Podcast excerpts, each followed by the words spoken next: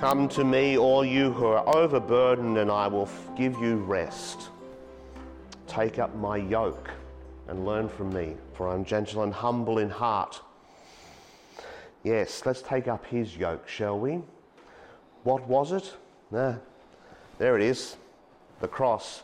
That's the yoke to which we are invited by Jesus in today's gospel to take up his yoke and to, and to learn from him because he was meek and humble in heart. He was prepared, even though he was the Son of God, to go to death for our sake and to be raised from the dead for our sake. He was prepared to take on the cross for our sake. That's the burden of the yoke which we are called to take up with Jesus.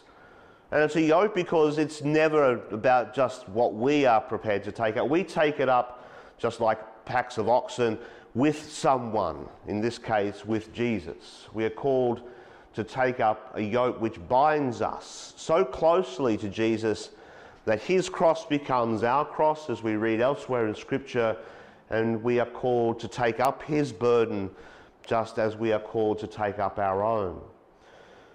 Jesus never promises that there will be no burden, that there won't be difficulties in life.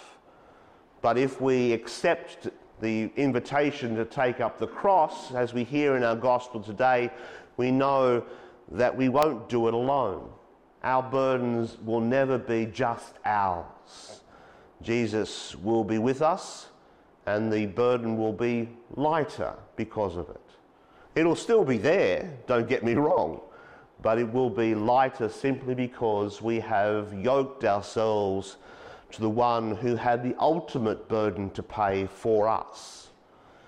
So, brothers and sisters, on this day, as we hear this invitation, are we prepared to yoke ourselves to Christ? Are we prepared to take up His burden so that our burdens might be shared with Him just as He is prepared to share His with, ours, with us? That's the question, that's the challenge that our gospel places before us. How you answer it, well, that's up to you.